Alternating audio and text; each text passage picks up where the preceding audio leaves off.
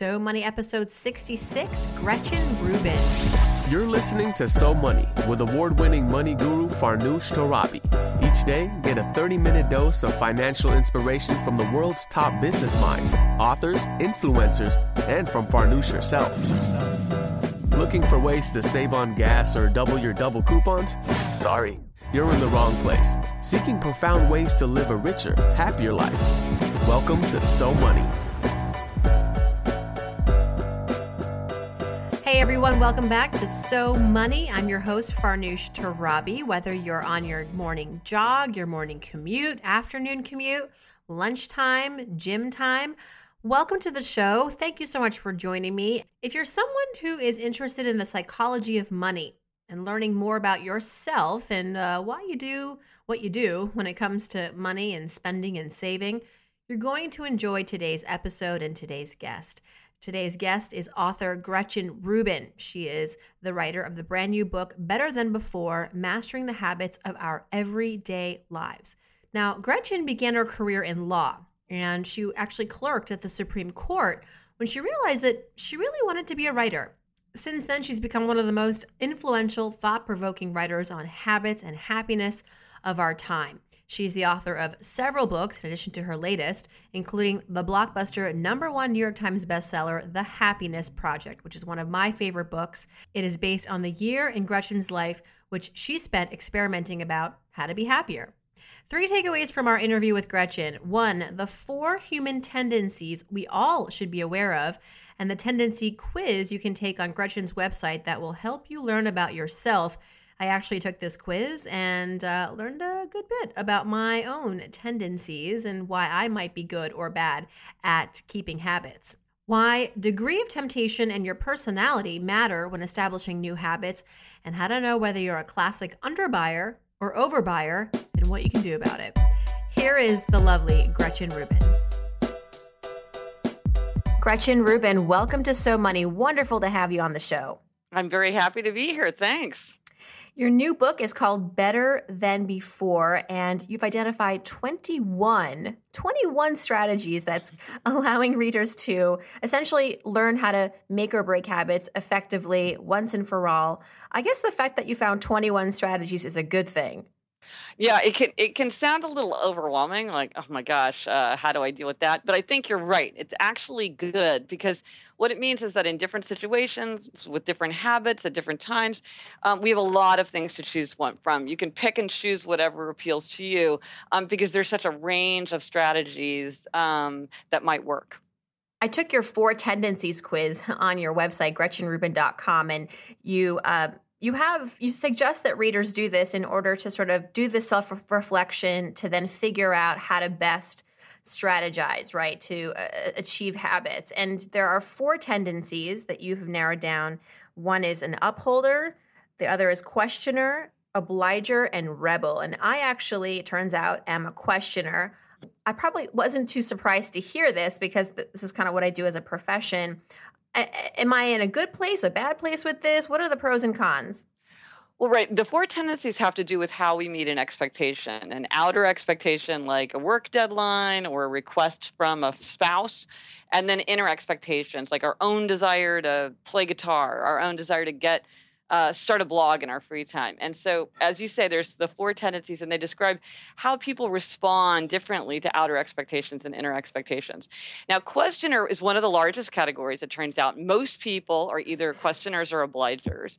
Um, and questioners, it, it, that's a great tendency because they are very focused on what makes sense. They don't, they hate anything uh, arbitrary or irrational. They want to be convinced. They want to believe before they're going to accept an expectation that's being asked of them. But sometimes that has a negative, like uh, they have analysis paralysis, where they want too much information. They want perfect information, which they can't always get. Um, sometimes other people become get exhausted by their constant questioning and their kind of refusal to just say like, okay, well, we're making a decision for better or for worse, we're moving forward. Um, and sometimes they can almost seem like crackpots because they will arrive at their own conclusions. That's what they want to do. They want to do research and arrive at their own conclusion. And they might arrive at a conclusion that is very different from what the people around them think makes sense. You know, like my friend whose husband with cancer um, disagreed with their cancer doctor about his what his treatment should be, and so kind of went off in his own direction. Um, hmm. So there's so all of these have are, have good and and and bad sides to them. And you're an upholder, I understand. Yes. yes. And you're actually good at keeping habits, which is what led you to want to write this book. Is that you are what you say, kind of part of a very small percentage of the population yes. that's actually really, really good at habit keeping. Uh, is this in your DNA? You think? I do. I think that we're, I think we, with age and wisdom, we can learn to counterbalance the negatives of our tendencies. But I do think that we come into the world hardwired with a certain perspective. Why is it important to take this quiz, quiz about tendencies, before beginning your journey towards developing good habits? Well, really, what I found um, in my when I my quest to understand habits is that you know there's this really strong impulse among experts to come up with a one size fits all solution, like do it first thing in the morning, or use cash, or uh, have a cheat day, or do it for 30 days, or um, uh, you know like that th- there's one size fits all, and that if we could only find that magic solution, then it would work for everybody. And that just seemed to me to be obviously not true. I mean, just looking around the world, I was like, sometimes the same things don't work for people. Um, there needs to be uh, an acknowledgement of the range that sometimes, uh, you know, getting up in the morning and doing something sounds like a great idea um, on paper. But if you're a night person who can barely drag yourself out of bed until 10 o'clock to get to work, then going for a run at 8 a.m. is not a solution that's going to work for you. So you're just setting yourself up for failure if you decide that's the habit that you're going to try to form. Um, and so the really important thing to do as you're reading through the 21 strategies is really to look very hard at yourself and to say, what's true for me? When do I succeed? When in the past have I succeeded? What were the circumstances at a certain time that allowed me to do this? For instance, a friend of mine said, um, said, uh, well, you know, when I was in high school, I was on the track team and I never missed track practice, but I can't go running now. And that fascinated me because it was the same person and the same habit, but at one time she could do it effortlessly, and at another time it was very difficult for her.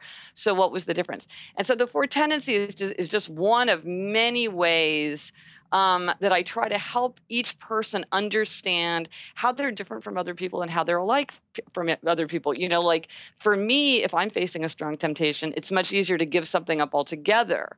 And for some people, it helps them to indulge in moderation. And you just, this is just one thing that's true for you. Um, when it comes to money, some people do better when they use cash, some people do better when they use credit cards, and some people do better when they use online shopping when they're trying to control their spending. There's a good case to be made for all those strategies, but they don't, they're not universal strategies because different ones work for different people. So the four tendencies is one way um, to understand aspects of yourself that then can influence what might what might work for you. And in particular, like the big takeaway, I think, uh, of the four tendencies is that for people who are obligers, and that is people who easily meet external re- expectations of them, but they have a lot they might have a lot of trouble meeting expectations for themselves the key thing is external accountability. That is what works for them. And so that just put in some kind of form of external accountability and you're going to do much better. Like a friend of mine who was an obliger and wanted to get her finances in order she said well i i i, I kept saying that i was going to do it i was going to do it i was going to do it. And then i made a, an appointment with my really expensive accountant. Right. and then i knew i had to get ready because i didn't want to waste a minute of that guy's time. And so by building in that external accountability, she was able to get herself to do something that had been frustrating her. Well, it's like my gym. If I don't show up yes. for my session, then yes. they automatically charge my account on top yes. of like the fee that I've already paid to buy my package. So that keeps me accountable for okay, sure. But, mm-hmm. that's interesting too because for you that helps, but for some people, as weird a as rebel. Well, like, for some people, paying almost makes them feel like they've done their job. They're like, well, I've paid for it. It's almost the same thing as if I actually worked out. And so for them, they might need to have the feeling of that trainer is disappointed if they don't show up. So it's also like the psychology of like what works for you. For some people, the idea of losing money is incredibly persuasive. They're like, I am not going to waste that money. And it drives them nuts. And then other people, they're like, eh, you know, I paid for it. It's like I practically want myself. And so that's another thing is be very aware of like if you're trying to build an accountability, what kind of thing matters to you?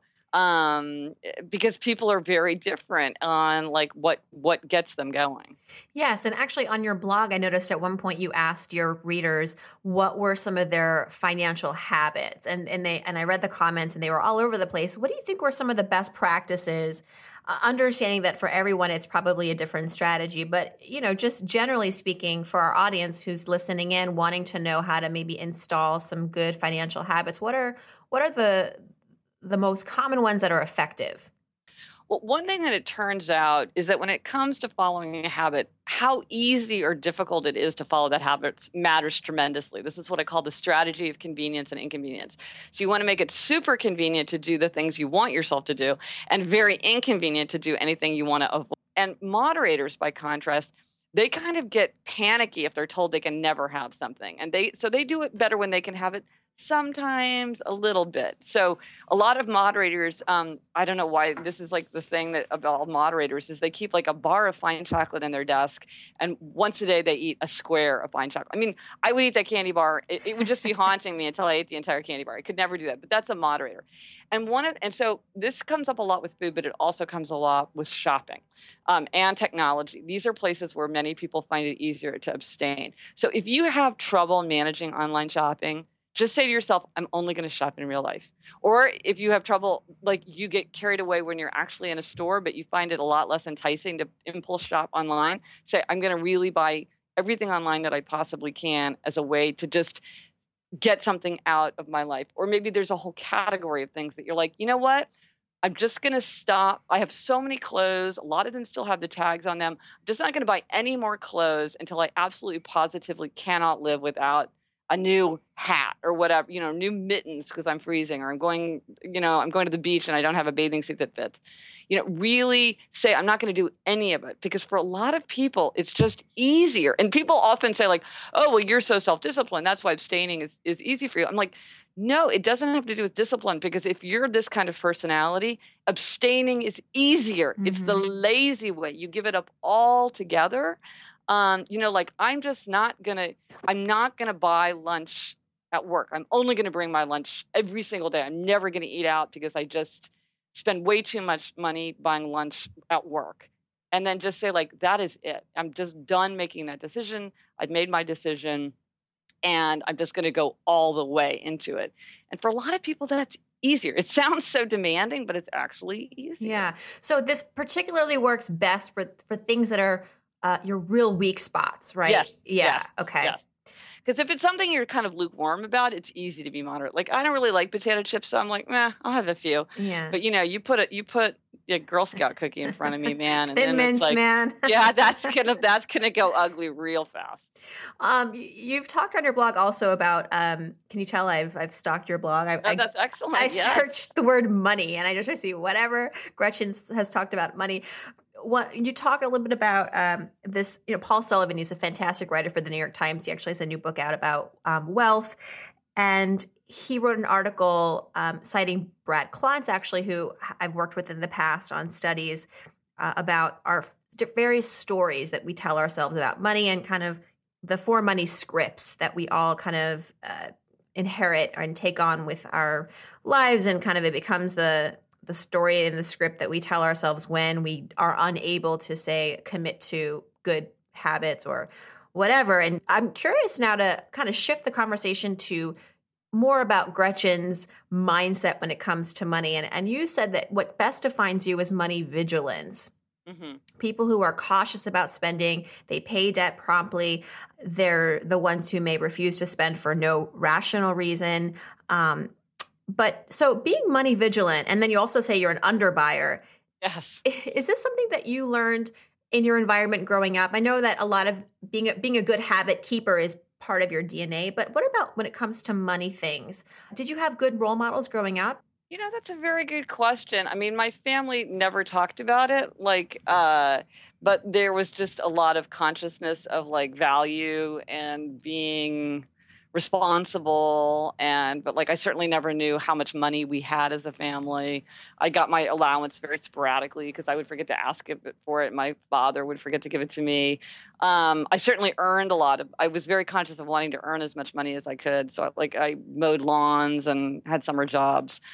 But I think something like being an under so an underbuyer um, is for people who really hate to shop and really hate to spend, and a lot of times they'll they'll end up in situations where you know you like I won't have gloves uh, in time because I'll put it off as long as I can, or my kids won't have something because I'm like, maybe we don't need it just yet, or I'll buy like one tube of toothpaste. It's like, why not buy three tubes of toothpaste? Because you know you're going to need more. Like underbuyers are always looking not to buy. Um, and overbuyers are kind of like, this could come in handy, or this will be a good gift for somebody, or I'll get it in three different colors, or I'm going on a trip, so I need I need like ten different things. I'm starting running, so I need like a reflector thing and an extra shoes and a book about running, and you know, and so that I think I was just born with, um, just this kind of dislike of the whole process. And yeah, but I mean, so I think if, if anything, I just sort of unconsciously absorbed my family's uh, values and attitudes about it, um, not through uh, kind of explicit conversation. Mm-hmm. Do you have a financial philosophy or a money mantra? And in terms of mantras, do you think those are helpful when we're trying to establish habits, good habits? Absolutely. I think the more, like, if you can have some succinct phrase that just rattles around in your head all the time. Um, I think that's really useful. And one of the things I often do if I'm studying a subject is I try to do like a manifesto, where I try to distill my my my top beliefs or my top conclusions into like ten short phrases, because I think the more that you do that, the more like if it's very easy to have a thought, it just runs through your head. So like for me, my biggest mantra is to be Gretchen. And I'm constantly thinking, well, be Gretchen is that, you know, I'm trying to decide to do something, be Gretchen is this Gretchen. And with money, you know, as an underbuyer, I really have to encourage myself to buy um, because I don't like to. And that's very inconvenient because a lot of times I don't have the things that I need. Um, so I have to really, like, you know, I remind myself if you know you need it, buy it now. Because my instinct is often like, well, I'm right here in front of a drugstore with 10 minutes to spare, but maybe I'll buy it tomorrow. It's like, no, buy it now. Like, get it, cross it off the list. Um, and like clothes shopping, I used to feel like, well, I should only buy a few things at a time because I don't want to like go overboard. And now I realize I really don't like clothes shopping. So if I'm actually in a store, I should buy every single thing that I can, I think I can possibly use because that way I won't have to come back, you know, for for longer time. Um, one of the things that I tried to do for my bet for better than before, one of the habits I tried to acquire was the habit of throwing away any garment that had a hole in it, and I could not do that. I'm like, oh, there's one more good wear in this sock, or oh, if I wear this T-shirt with a sweater, nobody will see that hole. You know what I mean? That's the underbuyer. Like they just they hate to shop, and so then a lot of times they they kind of get surrounded with things that don't really work or aren't really suitable because they're like, oh, you know, like I told somebody I was opposed to Kleenex for a long time because I'm like, why have a dedicated product? Like you could just blow your nose with toilet paper. People were like, that is really insane. And then I was talking to another underbuyer. She's like, oh, of course, I hate conditioner, hair conditioner. Like, who needs that? You know? Oh, like, oh, but apparently it's all you need. I was talking to a hairstylist, oh, and he's like, okay. he's like, dip so shampoo. shampoo. Don't buy shampoo. just buy conditioner and condition like two or three times a week, and that's it. He's like, we're in an environment where we are cleaning our bodies way too much. Interesting. And oh yeah, he's like, he's like, you're gonna hate it at first because you're gonna feel like, you know, you're gonna feel like something's missing, and but your hair is gonna love it, and you'll save a ton of money, and it's actually better for your hair. Isn't that That's hilarious? my so money tip of the day. Okay, there you go. see, as an underbuyer, I'm like, see, one less product buy. Right. He's like, just invest in really good conditioner. There you go. Um, there, there, you go. go. So we're almost wrapped here, Gretchen, and I want to ask you a few rapid fire questions that I ask of all my guests. First thing that comes to your mind. Oh. Um, yeah. okay. So if you won the lottery tomorrow, what's the first thing you would do? I would get a two hour massage. All right. massages what is one thing that you spend your money on? I know you're an underbuyer, but if there is one thing that you spend your money on that makes your life easier or better, what would it be? Office supplies. I love office supplies. My younger daughter is exactly the same way. Um, so yes, like excellent pens, mm-hmm. cool post-it notes, clips. You know, container kind of store. Uh, yeah, yeah, yeah, yeah. Um, right. I love that stuff. Is there a splurge that you um, that you cherish that I mean you love maybe you're a big fan of massages but is there a splurge that is something that is in your life something that you covet Well, perfume, I love perfume, and it, it and it's it's funny because it's a good thing to have as a splurge item because if you really love perfume, you really want perfume that you really really love. And there's a lot of perfume that's just kind of mediocre, but so it's hard to find a perfume where you smell it and you're like, oh my gosh, this is an amazing perfume. And so then so it's it's sort of self-limiting because there's just not that many perfumes that I love so much that I really want to wear it over and over mm-hmm. and over mm-hmm. again and then want to buy it. Um, but then when I do buy it, it's just pleasure, you know, for months and months and years to come. So it's a wonderful. It's eh, you know I put on perf- uh, you know and I work by myself, so I don't have to worry about like disturbing people in the elevator or something like that. So I'll put on perfume sometimes two, three times a day. and it's the scent, right? The scents are so visceral. It can yes. take you back. I mean, I remember like 100%. the perfume I wore in high school, and then suddenly yes. I'm remembering like yes. all these moments. I love that. I love that. Yes, I love that. One thing I wish I had known about money growing up as an adult now is I wish I'd known more about compound interest. Mm-hmm. Compound interest is very powerful. Like, and the younger you are, the more important it is. So I wish I had really, it took me a while to be like, wow, that is really, that's a really big deal. Exactly. It's something I try to encourage all millennials to start doing. Yeah. It's just, even if it's just 20 bucks a week, like just yes. do it. Oh my gosh. Yeah. It's so, it's amazing. I know. When I donate money, I like to give to blank because. Mm, I like to give to organizations that either I feel like are going to make a big impact or that are important to people whose values uh, and judgment I trust. So a lot of times I'll give to an organization because a friend is involved in it um, and I'm like, well, if they're if they care enough about it to be to be volunteering their time and to be raising money for it, then I know that it's probably going to be something that's valuable. I like that. And then finally, the show is called So Money, which is really an attitude, right? That um, you have it together financially. I'm so money. I'm Gretchen Rubin, and I'm so money because I'll give you a chance to brag here. Uh oh, because uh, I've finally figured out the secret about how to have better habits. Yes, yes, yes, yes. and soon we all will too. If we pick up yes. this book, the book is called Better Than Before. I'm predicting a number one New York Times bestseller here. Oh, are you nice? Oh, I hope you're right. I I have a good feeling about that. And that so so money. Yeah, everybody go to GretchenRubin.com and fill out that uh, tendencies quiz. You're going to learn a lot about yourself. Thank you so much, Gretchen, for the work that you do. Best of luck and wishing you continued success. Oh, thank you. I so enjoyed talking to you today. That's a wrap, folks. If you'd like to learn more about Gretchen Rubin, please visit her website, gretchenrubin.com. You can also follow her on Twitter at Gretchen Rubin. Also, check out Gretchen's weekly podcast, Happier with Gretchen Rubin. We've got all this information as to where you can find Gretchen at SoMoneyPodcast.com. There also is the transcript from this interview, comments as well from this interview and all previous episodes. And as always, I want to hear from you. Please submit your question about money or work, life. Go to SoMoneyPodcast.com, click on Ask Farnoosh, and there's a really good chance that I'll answer it this weekend or next weekend on So Money uh, on the Ask Farnoosh edition, which is our weekend edition when I get to connect with you. Now, if you love what you're hearing and you want the podcast to continue thriving, please spend a minute or two and leave a review on iTunes. It's the single most impactful way to support the show at this point. Good reviews get you good placement and more organic growth in the iTunes store. It's as simple as that. And please let me know when you do leave a review because I'd like to personally thank you and also submit you in my weekly drawing. I choose one new reviewer every week to receive a free 15 15 minute money blitz with me. So do that, and I would be most appreciative. Thanks so much for tuning in again. I hope your day is so money.